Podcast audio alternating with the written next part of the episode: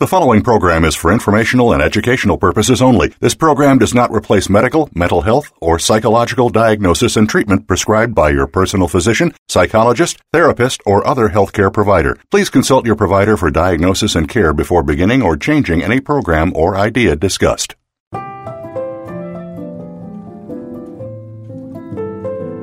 Welcome to Recovery, the Hero's Journey.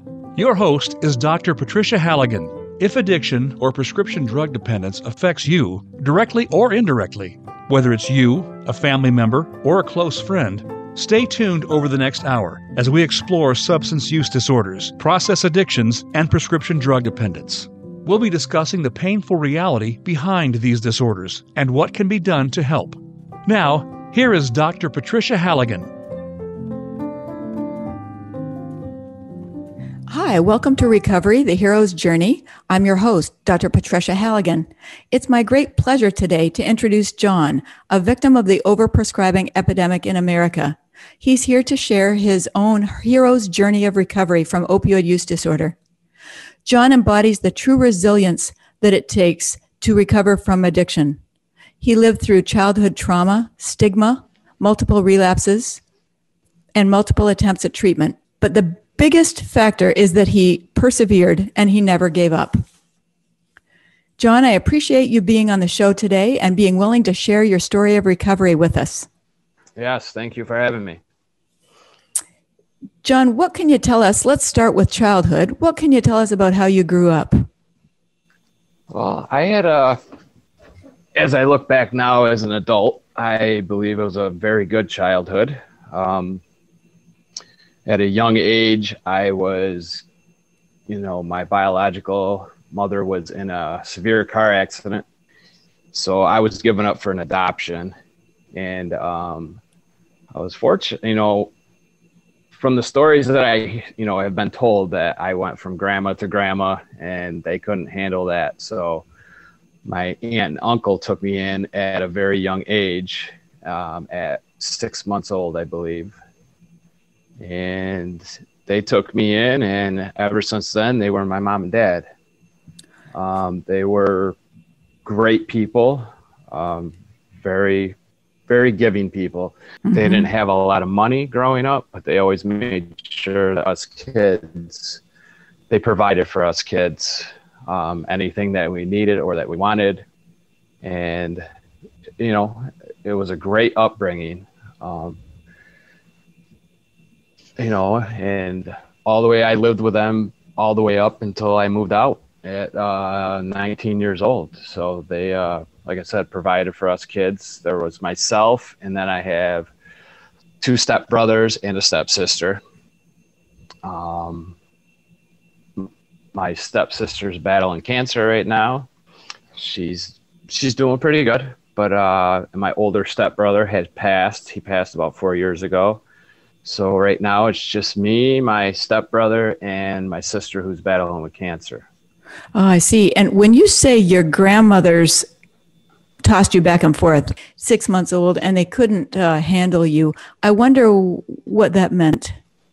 Yeah, you know, that's like the story that I was told. Mm-hmm. And I kind of asked the same question, like, what does that mean, tossed back and forth? Mm-hmm. And they explained to me that you know my mother's mother couldn't do it anymore. So tried my dad's mother and she was not capable of you know providing for me. So she did not feel comfortable taking me in at that time. Okay. And then at so six that, months then you were sent to live with the aunt and uncle who became yes. your your real parents. Correct. Yep. And h- how much contact did you have, John, with your uh, bio mom and your bio dad? And what do you remember about that? So at um, probably age nine or 10, um, I was introduced to my biological father, which was, you know, kind of hard for a young child at that age to,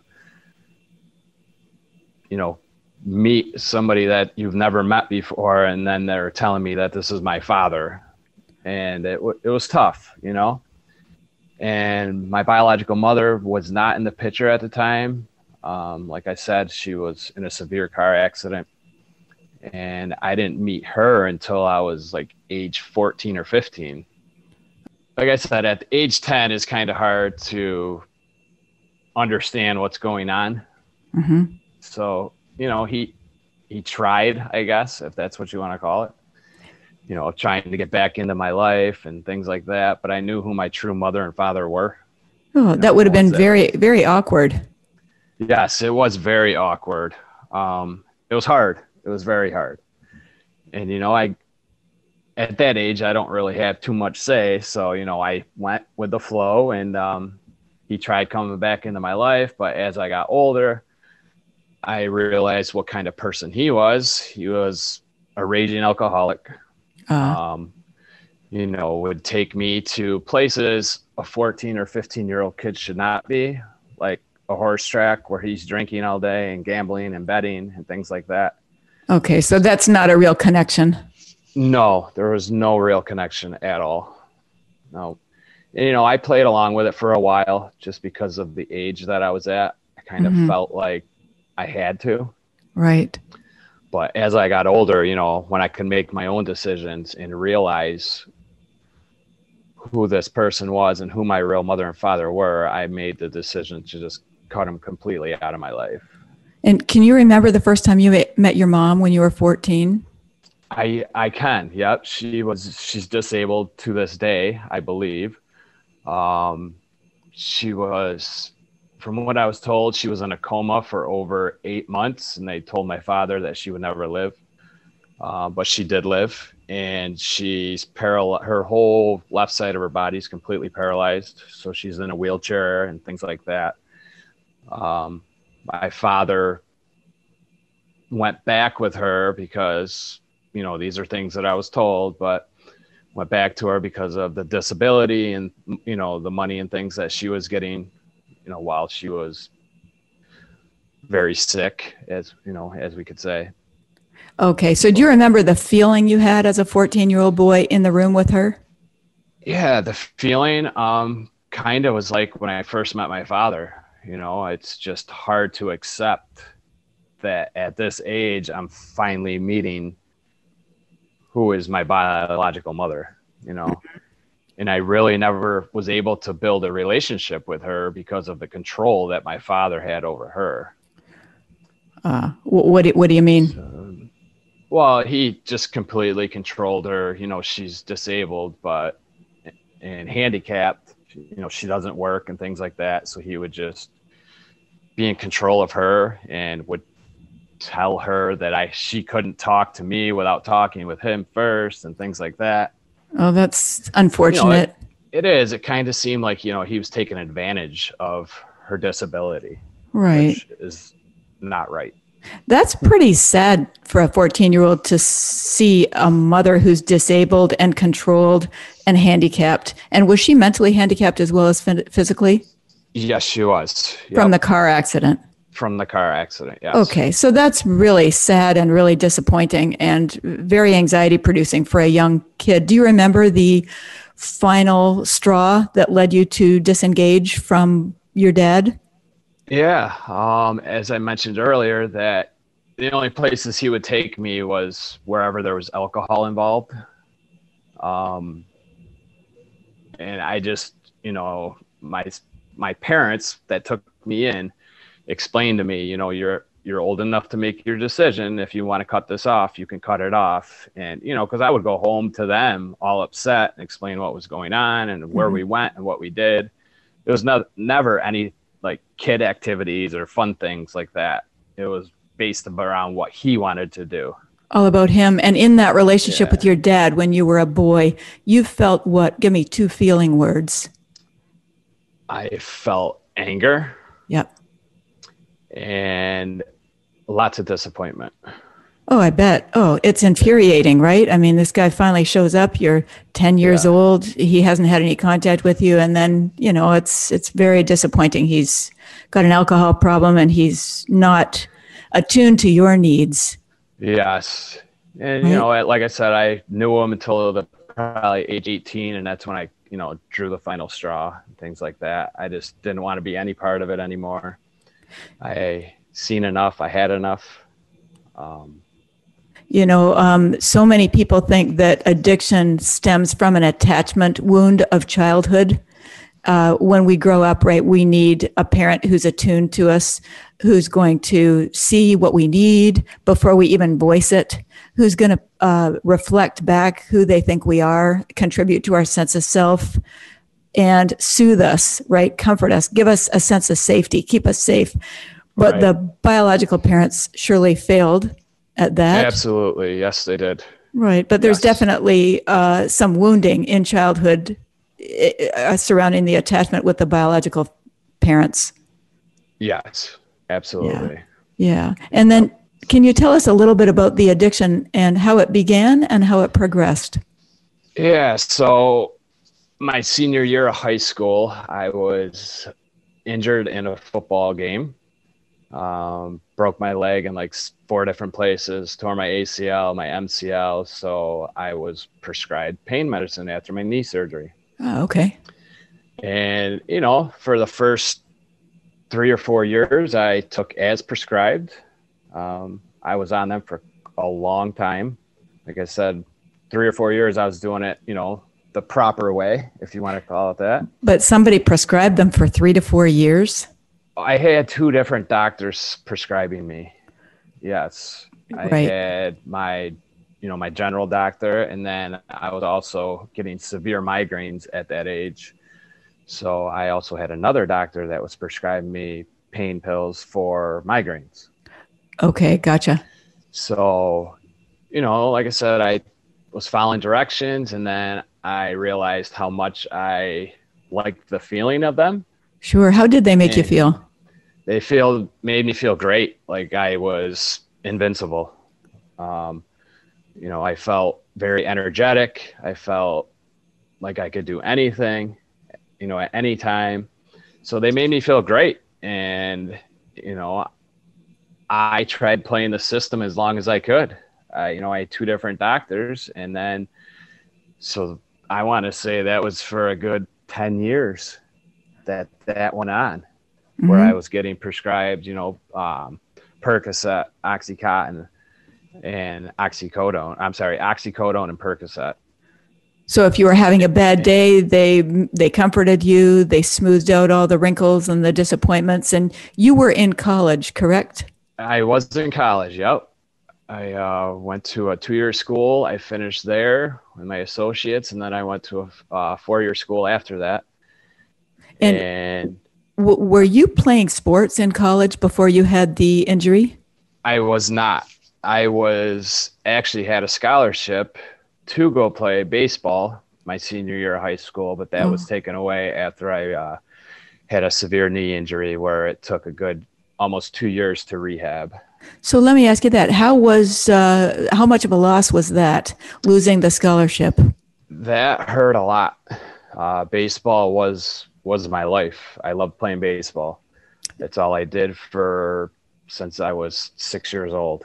You know, and my father uh, was at every single game. Not your, my biological father. Adoptive yep. father. My adopted father. He didn't matter if I was, you know, as I got older, four hours away playing in Pennsylvania, he would be there. Um, you know, he would work overtime just so he could have gas money to make it there that weekend. That's the kind of people that my adopted parents were. So they were really proud of you, and this was part of your identity. Yes. Right. Yes. And and you're 18 years old or 17 when I was 17 at that time. And you remember the day you figured out, I'm never going to be able to go and play ball at college. I'm going to lose the scholarship.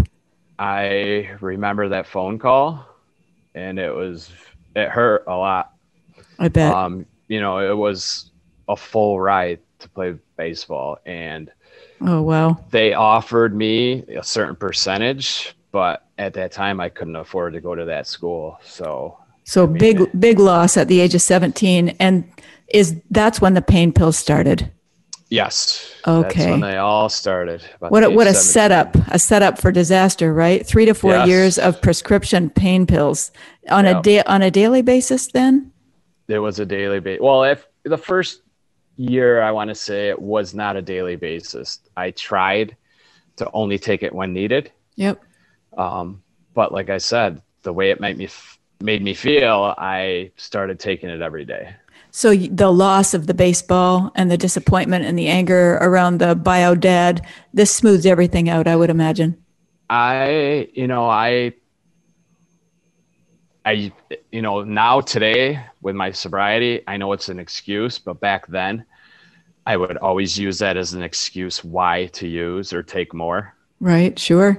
You know. Yep. And so the tolerance built gradually. And what happened when you started needing more and more and more of the pain pills?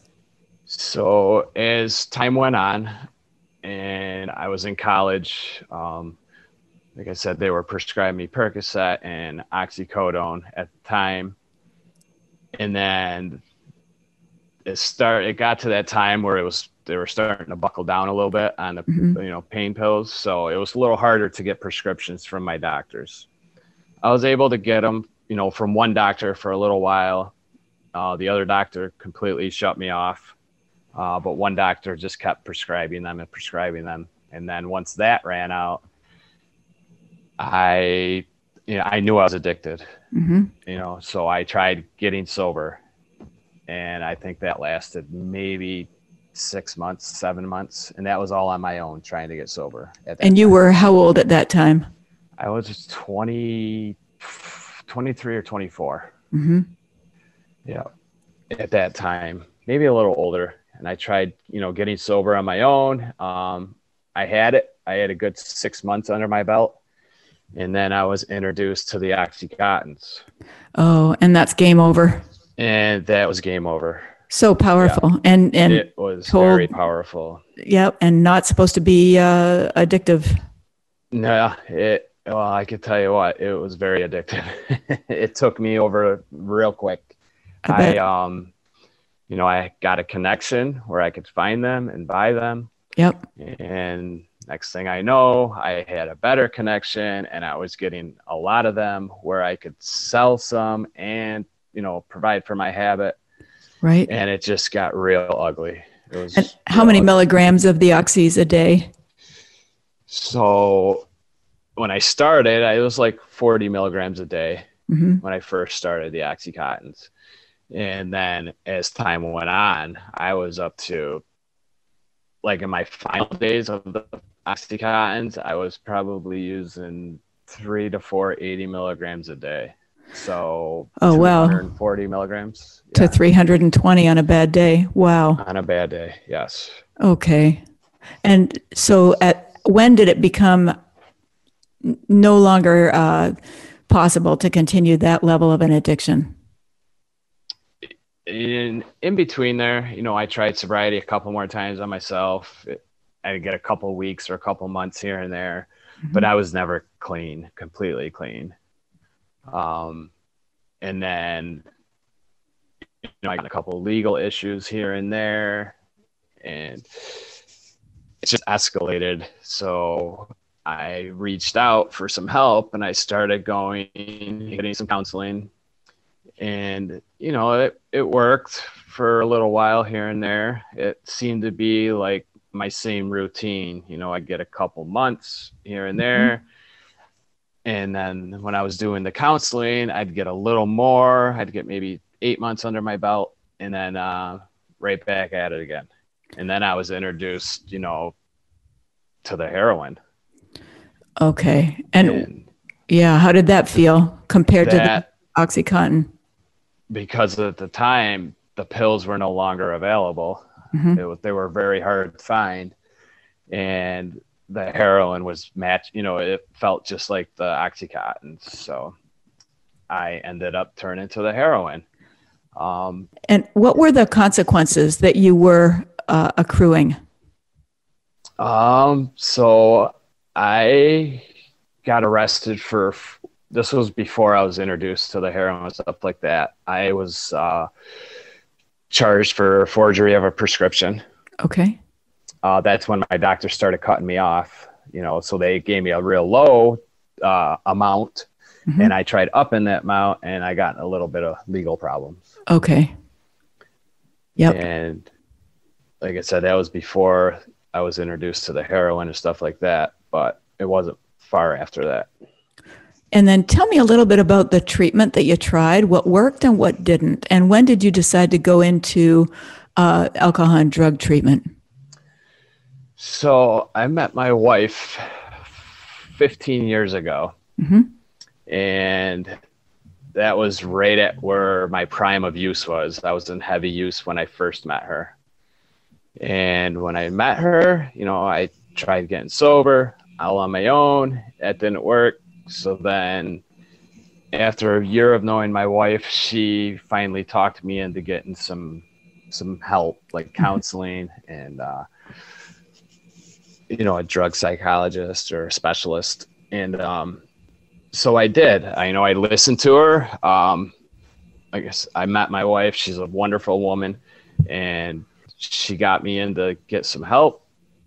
And I uh, was in a, or I made a couple appointments. I was doing uh, counseling three days a week, and then I met with a doctor and I was prescribed Suboxone, mm-hmm. and it changed my life at the time. I, uh, you know, how so? Was, I was taking it as I was told, and it just made me not want to use anymore.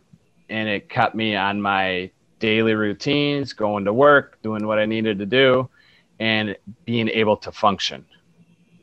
And I did that for probably three years. It was three years. And then the one day, the doctor I was going to told me that uh, she was going to cut me off of the Suboxone. How come? She said it was no more, it was not needed anymore. She thought I was at a point in my life where it was not needed. Oh, based on what? Because you were doing so well? Because I was doing so well, yes. That makes no sense. That's like saying to a diabetic, uh, you know, you, your blood sugars have been great for two years. Uh, let's stop the insulin. Yep. And it was not like, oh, well, you're taking eight milligrams. We're going to give you six months to a year to wean off it. It was you're taking eight milligrams. I'm going to put you on four milligrams this week, and then next week on two milligrams, and you're done. So, a two week uh, taper plan from eight milligrams a day that you'd been on for two years, and you're doing well. I was doing very well. It was the best that I've done in probably 20 years, 18 what do you, years. What do you make of her resistance to keeping you on the Suboxone?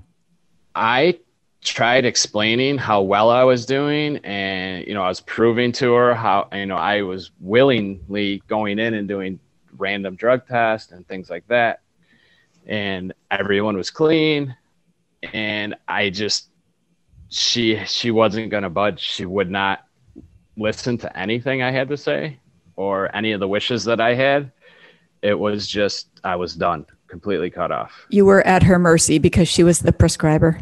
Absolutely. And what was it yeah. like to taper off uh, in two weeks? Because typically so, it can take years to get off. Yeah, so it it was not pleasant. Uh, I can say that it was very unpleasant. What um, were the What were the symptoms, John? The symptoms were horrible withdrawal symptoms, uh, the sweats, um, very sick, and you know, at the time I was like, all right, she's going to do this. Let's just do it. And I accepted it. And once she cut me completely off, I was sicker than a dog for a good four or five days and I couldn't handle it anymore. I just couldn't handle it. I tried calling her back and seeing if she'd take me back. And she wouldn't return any of my phone calls. So what did I do? I'm right back on the streets again and I started using. Well, of course, because opiate withdrawal is one of the worst withdrawals known to man. So this is the worst part of opiate withdrawal is what? What symptom? For me, it's probably the sweats and not being able to sleep. Like very restless. Um, restless you know, legs. Restless legs. I would be in bed. My wife would know when I'm withdrawing because I would be very fidgety I'd be all over the place. I'd be sweating one minute, I'd be freezing the next minute, um, constantly going to the bathroom. Yeah, it was just something I never want to experience ever again. so diarrhea, abdominal cramping, muscle cramping. It, horribly. And how high is horribly. the level of anxiety? oh, the anxiety's through the roof.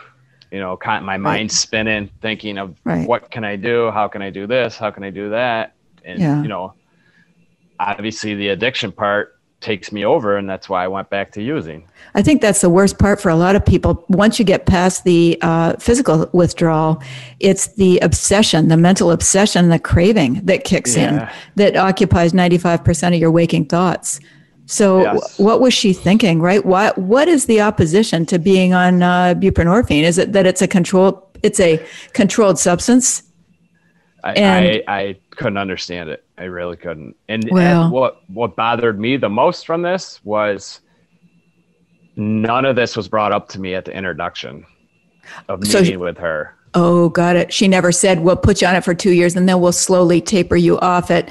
So, what I say to my patients is this is a partial opioid. You will become dependent on it. I would suggest that you stay on it. Uh, the, it, the advice is that addiction is a chronic disease. Uh, it's maintenance. Do not taper. Stay on it uh, until your life is is awesome for a couple of years, and then when you ever, if you ever want to taper off it, bring it up to me and we'll talk about it. We'll talk about what's going on in your life and then we'll we'll devise some kind of a very very very slow taper plan. And if you start feeling shaky, then we hold it at that dose. But I don't I don't recommend tapering. I recommend it uh, as maintenance and so does the American Academy of Addiction Psychiatry and the American Society of Addiction Medicine and the American Psychiatric Association long-term maintenance is and do not taper that is the recommendation that's the first choice uh, treatment for opioid use disorder so the fact that she didn't even return your calls i'm so sorry Yeah, it was a little frustrating. I it was even to the point where my wife was on the phone trying to get a hold of her and call her back and try to just get an explanation out of why she did this and if this is the proper way of doing it, you know. So- uh, my wife was pretty upset about it, obviously, because she sees her husband in severe withdrawals and she knows what he's going to end up doing. and and then what happened after the withdrawal? And you went back to heroin. What happened after that? So that's when you know i was back at it and for a good couple years i want to say two three years and in between there i tried getting help but you know my addiction took me over pretty strong and then i got into another legal issue because my addiction couldn't stay up with my bank account so i was finding other ways to provide for my addiction and I got in, I got arrested, and um, not a very fun time. was that for drug selling That was for selling things to purchase drugs. Hmm So you know, I was stealing things from work just so I could provide for my habit, and Okay. it caught up to me. it happens Yeah, and um, so that's when you know I dragging my wife through the mud for ten years, or this is going on, yeah, probably eight years, and finally she says we got to do something again, Mhm. and this time it has to work. right So I was very, very scared and very hesitant on it. But she did a lot of research. I did a lot of research and I found another Suboxone provider that pretty much saved my life because as of the 20th of this month, I will have four years of sobriety. oh my god congratulations that's magnificent Yes. So, and that's the longest sobriety I've had in 20 years. So, wow and stayed on suboxone the whole time and I stayed on Suboxone. I'm on Suboxone uh, today, as we speak today. And this, wonderful you know, It- my doctor that I was introduced to, you know, talked with my wife, talked with me, and the situation I was in and how bad I was in, I accepted on going to inpatient facility for 30 days. Mhm. And it changed my life. It really did. I was very scared. I felt like I wasn't going to be able to provide for my family when I was gone for 30 days. I have 2 Mhm. young children and I was scared. You know, I'm 40, 42 years old at this time and I was very scared, but I did it and it was probably the best 28 days of my life. What works for you, uh, John? Tell us about the treatment center, that 28 day rehab. What what was really what was helpful? So I want to say the biggest thing for me was getting everything out. I'm a person that I held a lot of things in. I mm-hmm. I would hold everything in and never let anybody into my you know my little cloud. Mm-hmm. I uh, you know, my upbringing, I've explained earlier, you know, I always use that as my excuse while I was using drugs and things like that. But, you know, I had a lot of resentment towards my biological parents, and I never told people about that, and a lot of anger towards that. And of course, when I went to this facility, I not pretty, I mean, you know, my counselor was great, he was awesome. And they said, before you leave here, you have to give a story your, of your whole life, and you cannot leave anything out. Oh wow, that's overwhelming. It was, you know, and I uh, had a hard time with that at first. The first week or two I was there, I had a really hard time with it because I'm like, I don't open up to anybody. Why am I going to open up to strangers? And I did it, and I tell you, after I did that, I felt like I lifted a hundred pounds off my back. What was and the? I don't know. Oh, go ahead. Sorry. what it was. I'm sorry. Yeah. It was just a sigh of a huge relief. Just letting everything out, everything that's happened to me in my childhood, my whole, you know, time of using, how much trouble I got in, and things like that. I just felt like I have nothing else to hide. You know, you nothing you, else to hide. You unburdened yourself. I did. A- and you put words to the story. I did. I put a lot of words to the story. And how did and, they respond? The people in your treatment groups and your and your counselor. How did they react? My counselor, after you know, because you got to stand up in front of 30, 40 people and tell your story. And first of all, I'm terrible speaking in front of everybody, anybody. You're doing pretty well so, today. Yeah, he. Thank you. Mm-hmm. He told me I did a great job, and like he actually teared up. He was very proud of me of how I let everything out because I told him certain things that I wasn't sure if I was going to tell other people, and he was very happy that I let it all out. He was very proud of me. Well, I think I've heard that if you experience trauma as a child and you don't ever put words to it, you can't metabolize it. So it becomes a wound that festers like an abscess. And I think what you did by putting words to this is you helped process it, right? You, you moved through it. You, yes. you, you let some of it go. And, and people heard your pain, right? There's nothing worse than unwitnessed pain and suffering that you're stuffing inside and nobody knows about it, right?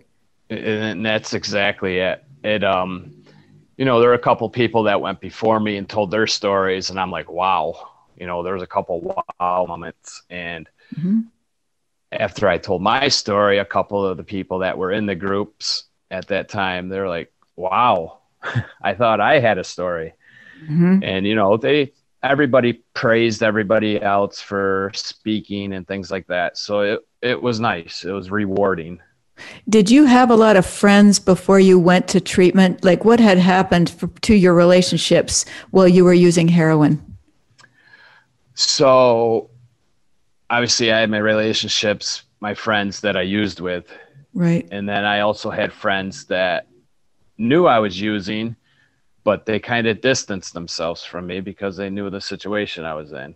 Okay. And so for me, I had a distance from the people I was using with and I didn't care. You know, right. for me, it's people, places, and things. Yep. And I had to move away from them. I actually moved you know, I used to live on the east side. Now I live on the west side. Mm-hmm. I actually had to move far away from the people that I was hanging around with. And, that makes um, sense. A lot of my close friends were very proud of me that I went to an inpatient facility. I bet. They knew that's what I needed. Yep. And, um, you know, when I got out, they were all there for me. They're still for there for me today. And they are, you know, they're proud of me. This this is a wonderful story, John. What happened after the rehab? Did you go to aftercare? Did you do any kind of uh, outpatient uh, alcohol and drug group work or individual work? Yes, I did. Uh, actually, still today, I do. I uh, meet with a counselor and, um, you know, a, a, group. It's called a men's group. Okay. And um, so when I first got out of inpatient, you know, I knew that if I didn't do a couple meetings a week, that it would not, I had to stay on track so I went to like three or four meetings a week for probably a good month or two after my inpatient. Uh, would that be AA meetings or NA meetings? Uh, I did both. I did AA and I did NA. I had to find the ones that you know kind of took my interest. So mm-hmm. it took me a little bit to find a couple good ones, but. And what did you get from the AA or the NA meetings? So I got, you know, I actually met a couple people. Um, I still speak to one of them today. Um, I got you know a couple of their stories, a couple people that can't bring themselves to go to a 30 day facility, mm-hmm. but they're willing to you know give a little bit about themselves at an AA meeting. Yeah, and you know try to give them some feedback. So I, I got quite a bit out of it. Um, it, so and- today I don't attend as many meetings as I mm-hmm. should, mm-hmm. but I do counseling. I meet with a counselor one on one, and that's big for me. And what did you get out of the men's group? And this was a men's group at a chemical dependency treatment center, outpatient, right? Once a week. Yeah. Yep. Once a week, and that is probably the best group that I've ever been in. Oh, how so? Uh, Tell me about it. You know, nothing against women. Yeah, it's no, just you no know, offense. men men's group. It's just a bunch of men get together and let off all their steam and you know talk about their week and how good their week's been or how bad their week has been and things like that. So it, for me, it's just nice to meet with people that are like me. And and so these are guys that uh, they care how you're doing. They do care. Yes. Yeah. Uh, I mean, there's and, a few in there that maybe don't care, but there are quite a few in there you can tell do care. They say that the antidote to addiction is healthy relationships. Would you agree with that? A hundred and ten percent. Right. My relationship with my wife since I've been sober for four years is probably the best it's ever been. Yeah. When are we going to canonize her? Yeah. Right. she she's she's pretty awesome, isn't she? She is. She's you know she's been by my side from day one. Um, I give a lot of credit to her. Um, she's helped me through a lot in the last 15 years. You know. Well, she must love you a lot. Uh, what's the What's your life like now? So my life today is I couldn't ask for a better life. Like I said, I have two young kids. I got a six year old daughter, 11 year old boy, and they keep me going. And I love it because there's one thing I always told myself when I was younger is that I would never be the person that my biological father was to his kids. Mm-hmm. I would never do that to my kids. And I'm happy that I'm sober today because I can be there for my kids. They play lots of sports. I'm at every sporting event and I I'm here for them. I'm present and it feels great. Can you be present for your kids if you're using or drinking? I absolutely could not. Yeah. Because when I used, all I cared about was myself. Right. And I don't ever want to say that and, you know, have my kids be around. And now you lost your own adoptive dad this year, correct? A couple of months ago? I did. He passed two months ago. Um, unfortunately, you know, he lived a great life, but um, you know this crazy world that we live in today um, unfortunately um, it took his life he got covid-19 right he did get covid-19 he fought it for six months and he fought really hard and he almost got through it but he got one last infection and it tore him down and unfortunately during this time of four years of uh, recovery you also lost your adoptive mom right I did. She um, actually passed as I was, I want to say, two months sober, and she was very proud of me. Um, she was very proud that I did the inpatient thing. She knew that I needed to go somewheres, and unfortunately, two months after I got out, she did pass. So you, I'm so sorry. There's so so much loss in your story. You're very very resilient. Uh, you just kept going and kept hoping and kept trying, and you never gave up. Yeah, and um, I would like to get this across to anybody that's listening that it's possible. You can do it. Um, I never thought in a million years that I could do it after 18, 20 years of using in my lifetime. But I, I've done it. Like I said, I, the 20th of this month will be four years for me. And that's the longest that I've been sober since I started using at the age 17. This is magnificent. And I guess, how do you see yourself today? Um, I see myself as a proud father, husband, and you know, I couldn't ask for a better life. You asked me that question earlier, mm-hmm. and mm-hmm. like my life today is is great. I just built a brand new house. Um, I got the property that I've wanted for my whole life, and things are great. I couldn't ask for anything else. You know, the bad part is my parents passing away, but they're in a a good place right now. Right. And to watch my dad suffer through that for six months was really hard. So he's, uh, you know, he accepted that he's going to go spend time with mom. So they're in a good place right now. And what advice would you give to uh, physicians who encounter somebody struggling with a pain pill addiction or an addiction to heroin? And what would you say to the physician uh, no holds barred, who uh, tapered you off uh, two years of Suboxone uh, over a two week period.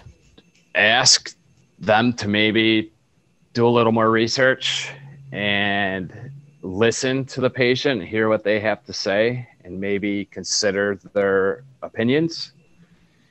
And, you know, I give all the physicians and all the doctors all the credit in the world, but you have to have the research and you got to have the facts and you got to understand the disease. The, the, that's the problem in this country. There are uh, 23 million Americans with a substance use disorder, and only 11% of them get treatment. And part of the problem is because of our lack of trained addiction specialists. Like the statistics this year, one uh, addiction professional for 5,500 people with addictions. So wow. only one addiction expert for 5,500 people with uh, substance use disorders. And if you compare it to the other specialties, like, for example, a kidney expert, a nephrologist, there's one uh, kidney expert for every 82 patients, as opposed to one addiction oh. expert for, you know, 5,500 people with substance yeah. use disorders. So this woman obviously didn't receive good addiction training or she was from the abstinence model. She trained in the abstinence model and thought, like many of the treatment centers, don't put a patient on controlled substances and certainly don't leave them on controlled substances. But they're not looking at the research because the research over the last two decades clearly shows that if you taper people off Suboxone, they tend to relapse. And I'm thinking particularly of a study by Stacey Sigmon in Vermont at the University of Vermont. Uh, if you take a look at any uh, study, the majority of them will will tell you maintenance of Suboxone and doses of 16 milligrams or greater do do the best. What? How many milligrams of Suboxone are you on, John? So I take three strips a day, three yep. eight milligram strips, and like I said, I've been doing that for four years now, and it it it does wonders for me. I I swear by it. Um, it keeps me, like I said, functioned throughout the day. I'm able to go to work every single day, and I have. I can honestly say in the last two years, I have not had any cravings. What a miracle, right? They've been lifted from you?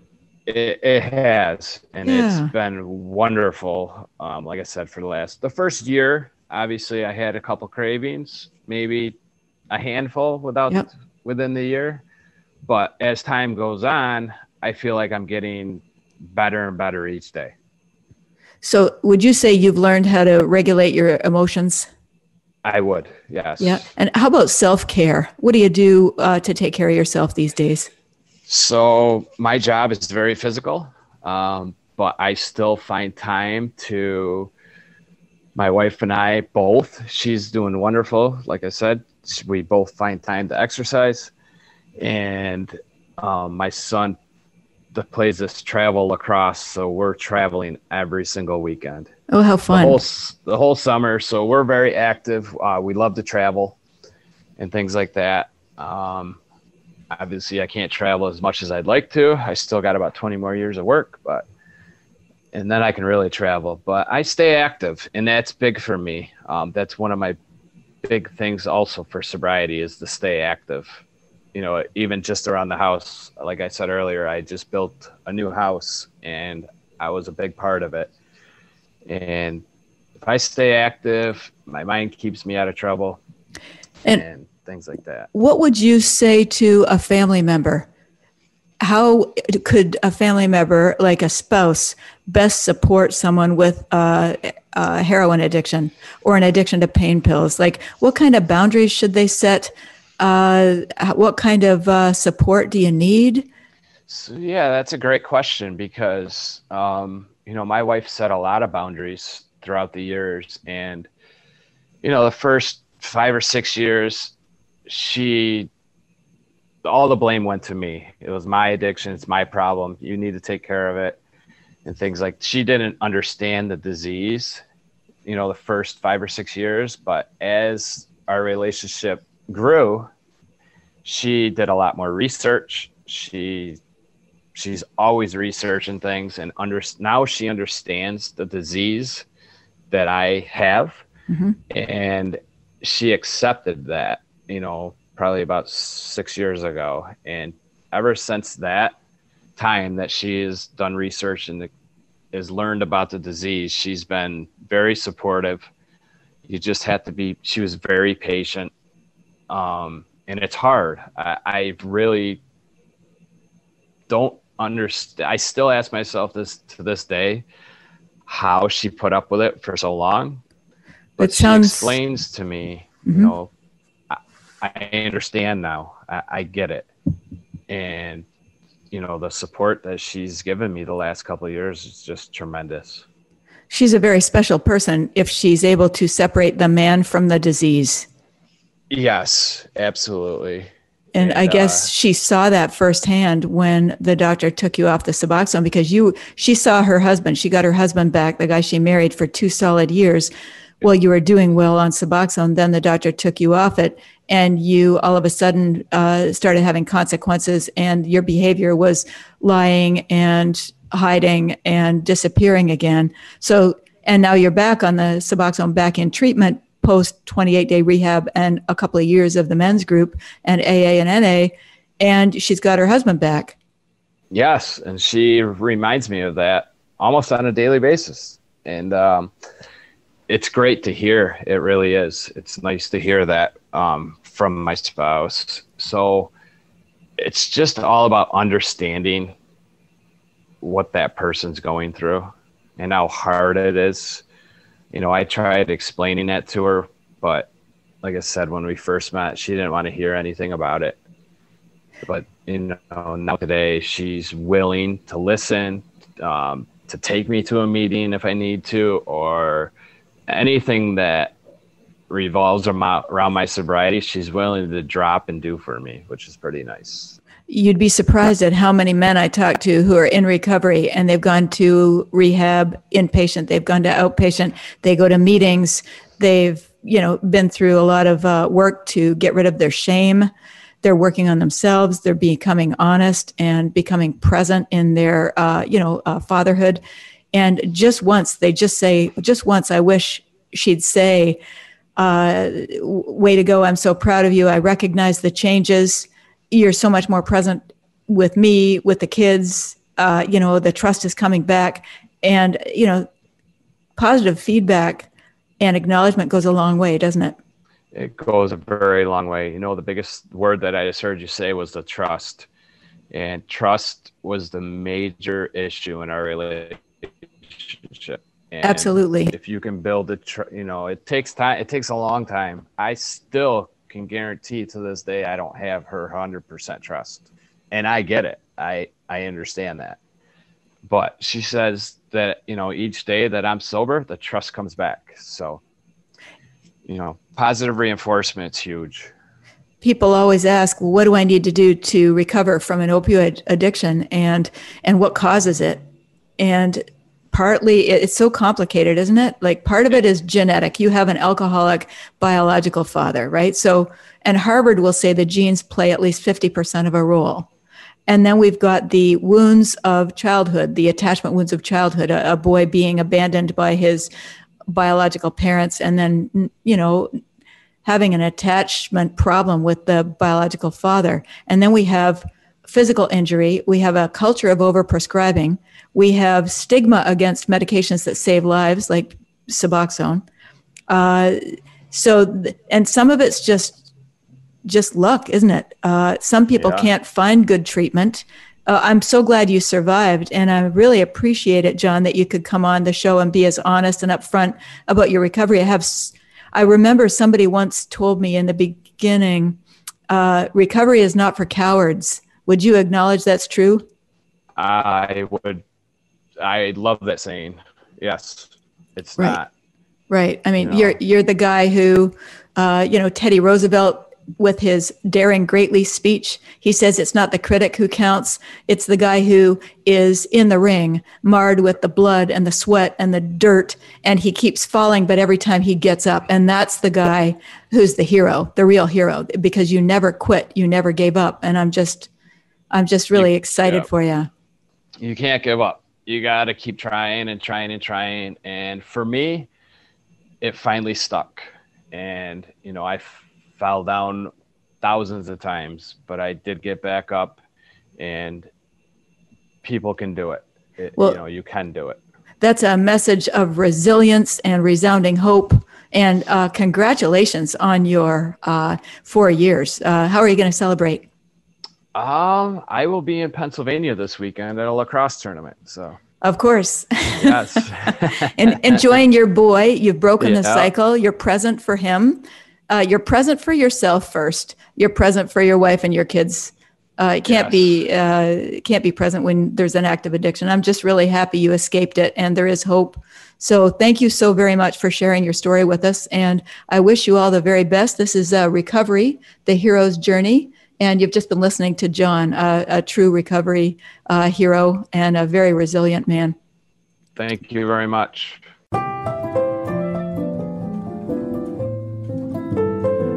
Thank you for joining us this week. Recovery, the hero's journey, is broadcast every Tuesday at 12 noon Pacific Time and 3 p.m. Eastern Time on the Voice America Health and Wellness channel. As you wait for our next program, remember, you are definitely not alone.